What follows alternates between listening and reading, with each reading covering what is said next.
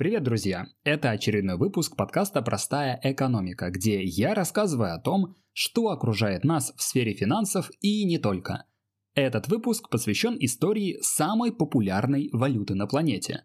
Как за какие-то 70 лет доллар стал таким могущественным и почему госдолг США может расти безгранично. Для поиска ответа нам придется вернуться на 500 лет назад. В конце 15 века испанский мореплаватель Христофор Колумб отправляется в Индию неведанным для европейцев путем, а именно плывет на запад. Как вы знаете, в Индию Колумб не попал, но зато наткнулся на острова Карибского бассейна, которые назвал Вест-Индией. Он посчитал, что открыл восточное побережье Индии или, на худой конец, Китая или Японии. Колумб еще не знал, что буквально искал медь, а нашел золото. Через год в Вест-Индию приплывают военные и рабочие, которые везут оружие, скот и семена. Европейцы начали колонизацию Америки. За следующие 250 лет местное население было согнано с родных земель, а многие племена обращены в рабство. Открытие нового света привлекло людей со всей Евразии, которые ехали за другой жизнью, спасаясь от нищеты, голода и преследований по различным мотивам.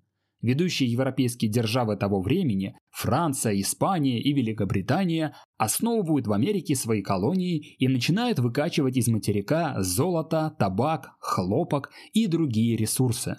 В Европу рекой потекли деньги.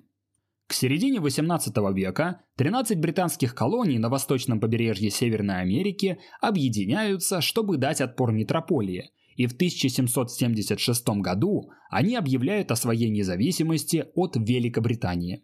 Так основываются Соединенные Штаты Америки, которые начинают экспансию на восток континента. Принудительный труд рабов, вывезенных из Африки, на десятки лет остается главной движущей силой экономики США, особенно на юге страны. Борьба южных плантаторов с индустриальными северными штатами за власть привела к гражданской войне. В 1865 году Север одерживает победу, и рабство де юра отменяется во всех штатах. Теперь топливо для индустриализации страны стремительно пополняет дешевая рабочая сила, бывшие рабы, должники и десятки миллионов иммигрантов, которые продолжают ехать на континент за американской мечтой. Последний масштабный внутренний вопрос, который оставалось решить штатам на пути к экономическому Олимпу – что делать с коренным населением, индейцами – те все еще сражались за свои земли на Диком Западе и препятствовали золотодобыче и расширению сети железных дорог. Вопрос решился косвенным путем. К концу 19 века из-за массового отстрела американского бизона индейцы потеряли объект своего главного промысла. Бизонов расстреливали прямо из поездов, а туши оставались лежать в прериях. Истомленные голодом, индейцы были вынуждены переселиться в резервации. И теперь, разобравшись с внутренними проблемами, США начинает путь к мировой гегемонии, на котором главные возможности им подбрасывают две самые крупные войны в истории человечества. Первыми колонистами, как вы помните, были испанцы, поэтому именно серебряные песо, которые в Испании назывались долеро, становятся самыми ходовыми монетами в торговле между Испанской империей и Латинской Америкой. На южном континенте так много серебряных рудников, что Испания может чеканить монет больше, чем любая другая страна в мире. Поэтому полновесный доллара вскоре становится платежным средством не только в испанских, но и во всех остальных колониях на материке вплоть до 1792 года. К моменту объявления независимости США от Великобритании Серебряный Долеро использовался буквально во всех штатах, поэтому отцы-основатели пошли по пути наименьшего сопротивления и сделали доллар денежной единицей новой страны. Благодаря эффекту низкой базы экономика США развивалась так быстро, что серебряных и золотых монет для покрытия товаров скоро стало не хватать. Поэтому наряду с монетами штаты начинают выпускать бумажные доллары – Свобода кредитования и предпринимательства приводит к появлению в каждом штате своих банков, и каждый банк начинает печатать свои доллары. В середине 19 века банки бесконтрольно выпускают так много бумажек для покрытия военных расходов, что к концу гражданской войны лишь треть долларов обеспечивается золотом и серебром. Правительству становится ясно, что децентрализованная банковская система не только ослабляет доллар, но и приводит к регулярным биржевым кризисам. Поэтому в 1913 году в Штатах создается свой центральный банк – Федеральная резервная система. И очень вовремя, потому что через год в Европе грянула Первая мировая война, и тут-то доллар смог развернуться по-настоящему. С началом войны расходы ведущих европейских держав стремительно растут. Чтобы их покрыть, Англия, Франция и Германия активно печатают деньги, и в результате их количество перестает соответствовать золоту, которое эти страны хранили у себя в резервах. США в войну вступать не спешили. Более того, они начали активно кредитовать Англию и Францию, тем самым снижая свой внешний долг. К концу Первой мировой войны США выдали кредитов на 10 миллиардов долларов, из которых 7 были потрачены на покупку европейцами американского же оружия. Плюс многие компании, обеспеченные джентльмены, предпочитали хранить деньги не в охваченной войной Европе, а в надежных американских банках. В итоге, к началу 1920-х годов экономика США накопила половину золотого запаса всего мира. Такой финансовый стимул, наряду с изобретением электричества, автомобилей, радио и кино, очень быстро привел к перегреву экономики. На страну обрушилась Великая депрессия. И неизвестно, как долго бы экономика Штатов вылезала из кризисной ямы, если бы не Вторая мировая война. Сценарий повторился. Пока все части света были охвачены войной, США упражнялись в принятии эффективных бизнес-решений. Не вступая на первых порах в боевые действия, Штаты оказывали регулярную помощь союзникам через программу Ленд-Лиза, которая была отнюдь не бесплатной. И Великобритания, например, окончательно рассчиталась со Штатами за эту помощь совсем недавно, в 2006 году. Но главное, что в результате активного кредитования Европы и любезного предоставления надежного Форт Нокса для хранения золотых слитков других стран, к концу войны США собрали у себя три четверти всех золотых резервов планеты.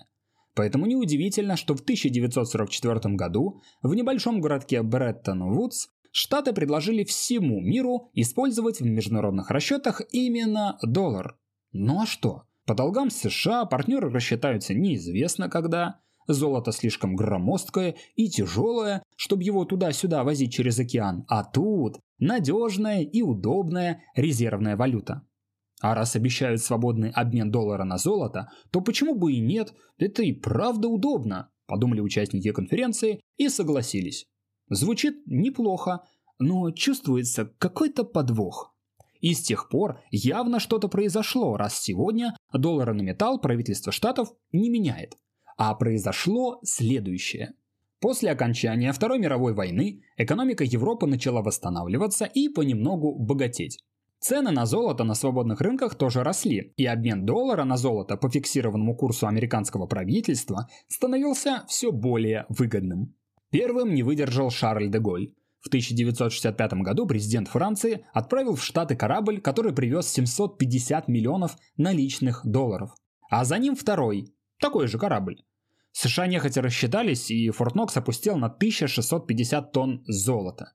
А что, так можно было? Подумали другие страны и тоже потянулись на раздачу. Золотой запас США сократился более чем в два с половиной раза, а цена золота на рынке тем временем продолжала расти. Поэтому в 1971 году президент США Ричард Никсон прикрыл лавочку и заявил, что теперь доллар не привязан к золоту, и кто не успел, тот опоздал.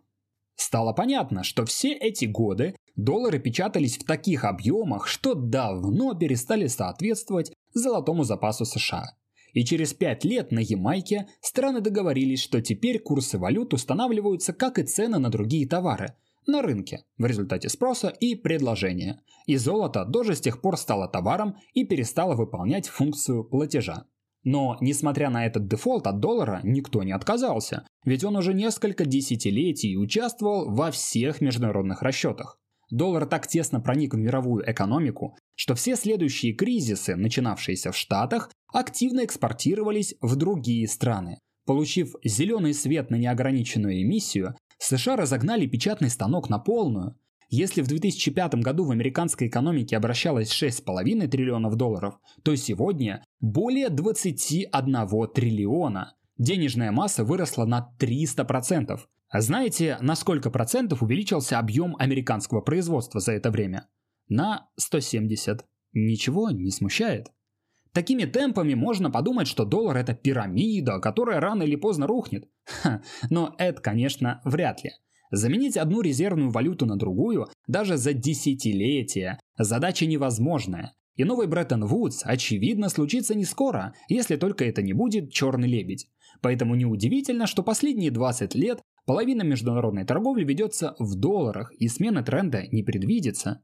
Стабильность доллара по отношению к другим валютам делает долг американского казначейства самым надежным вложением в мире. Вы просто вдумайтесь, долги страны удвоились за последние 15 лет, но их покупку финансисты считают безрисковой инвестицией. Это как так? Все элементарно. Кому вы охотнее дадите в долг? Бедному или богатому знакомому? Ответ очевиден. Вот и в надежную экономику США инвестирует весь мир, потому что альтернатив особо и нет. И даже дефицит торгового баланса штатов не меняет ничего. США продают миру товаров и услуг меньше, чем потребляют. Но чем они за это расплачиваются? Правильно, таким ходовым долларом. Ну и раз он всем так нужен, то неплохо бы иметь его у себя под рукой, думает Центральный банк каждой страны. Поэтому в международных резервах доллар занимает более половины от всех остальных валют. Выходит, что могущество доллара держится на общественной вере в его надежность, которая подкрепляется институтами американского общества. И шаткое положение доллара, которое я вам описал, это не его недостаток, это трудности, которые рано или поздно будет решать весь мир. Как сказал в свое время министр финансов США Джон Коннелли, доллар – это наша валюта, но ваша проблема. И подумайте напоследок, если бы вы печатали деньги, которыми пользуется весь мир, как скоро вы бы разорились? Может, никогда? Я опустил многие моменты, иначе видео никогда бы не закончилось. Например, как во время Второй мировой США забрали к себе золото Польши, Бельгии и Франции. Об этом вы можете почитать в моем телеграме. Ссылка на пост будет в описании. Ну а за выход этого видео хочу отдельно поблагодарить спонсоров моего канала на Бусти. Если ролик вам зашел, ставьте лайк и не забудьте подписаться. Я рассказываю об экономике, как это не делает никто. Увидимся с вами в новом видео.